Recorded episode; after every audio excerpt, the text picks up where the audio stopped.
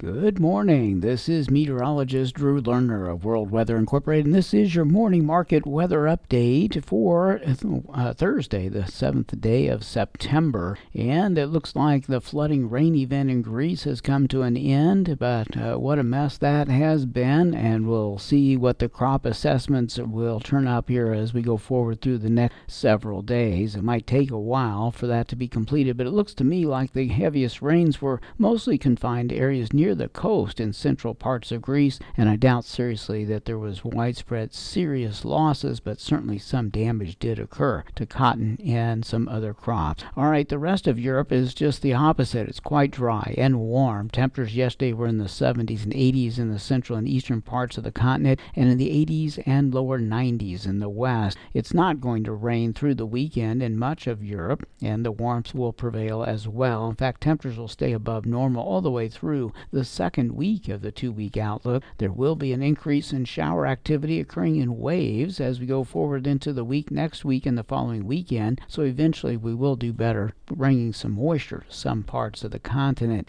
And the drier weather in the meantime is really quite good for uh, the maturation and harvest of spring and early summer crops. And so the, I think the bottom line should be mostly a beneficial one. In parts of Russia and Ukraine, some of the wheat country, the the winter wheat areas for 2024 are being closely monitored now because of dryness. There is a big need for rain in Ukraine and Russia's southern region where most of that winter wheat is produced. The ground is quite dry and the temperatures are very warm, and so it's going to stay that way uh, through much of the next 10 days. There's no real good sign of significant moisture coming along, but we've been in this position multiple times in the past and we've seen them su- successfully plant plant some of those crops as late as early October and still be successful. So we'll keep a close eye on that as we move forward over these next few weeks. But the optimum time to plant is you know, between now and the first days in October. In the meantime, it looks like that we have very little change in China. The east central areas are going to dry down for a while. The north is going to dry down too, but it looks like rain will be resuming as we go into the week next week and on into the following weekend. China will stay very wet in the far south south, I don't see any real serious problems for most of that country at this point. We are going to see a continuation of active weather in the Southeast Asian nations. Over the past week, we've had some improvement in the dryness in Thailand, as well as an increase in soil moisture for many areas in Vietnam, Cambodia, and Laos. Indonesia, though, the southern half of that country, continues to be drying down.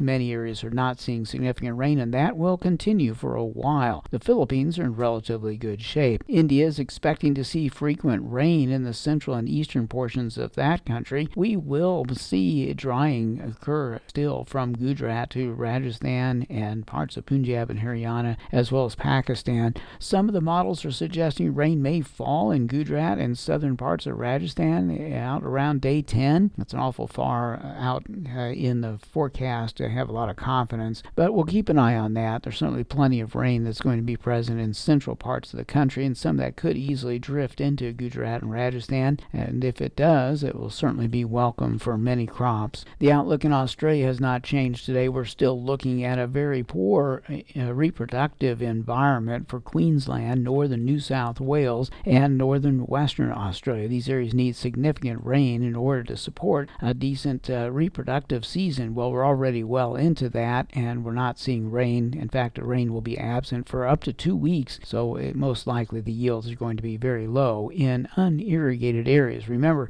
irrigated fields in Queensland and northern New South Wales should do relatively well because of the abundance of moisture eh, that or water supply that has resulted from the multiple years of La Nina that just ended. The situation in South America has not changed today. We're still looking at dry biased weather for western Argentina over an extended period of time time. Rain is expected to continue in eastern parts of Argentina periodically, but Brazil's south is going to be wettest, with more rain this weekend and again during the middle part of next week. The intensity of the rain coming up in these two waves will not be nearly what it was earlier this week, and so the bottom line is not as threatening to Rio Grande do Sul as these other systems were, but it is going to stay excessively wet. The rest of Brazil will see mostly a seasonable dry bias and warm uh, temperatures for this next 10 10 days to two weeks, and the impact should be relatively low. There is potential for improved rainfall in some of the coffee areas of Brazil as we get out into the, the uh, coming week, and uh, that may end up helping to support flowering and also the pollination process. In North America, the situation in Canada and the northern U.S. plains has not changed much. There will be one storm system that'll move through the northern plains probably Friday into Sunday, and that will likely generate some beneficial moisture and disrupt uh, field work a little bit,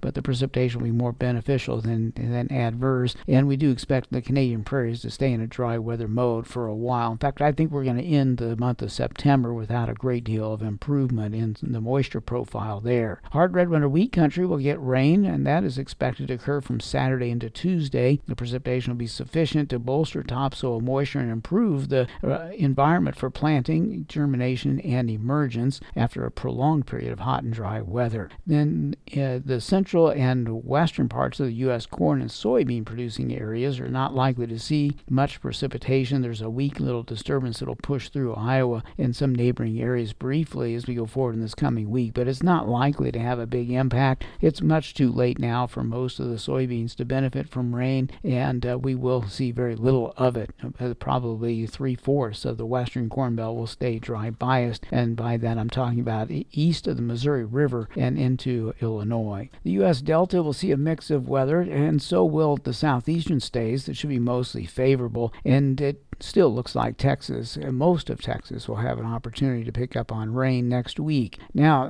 Hurricane Lee needs to be at least closely monitored, not so much because of its uh, potential impact on Nova Scotia, Canada, and Newfoundland, but because of its presence uh, off the east coast of the United States, it will hold up weather patterns from advancing as they should as we go forward through the week next week. So, whatever the weather is at the early part of the week will probably still be in place late in the week because of that that storm holding up the west to east movement of storms across the country. That's one of the reasons why the central and western Midwest will be dry biased and why it will rain, at least for a little while, in hard red winter wheat areas. I don't expect the wheat country to see much precipitation beyond Tuesday, though. This is meteorologist Drew Lerner.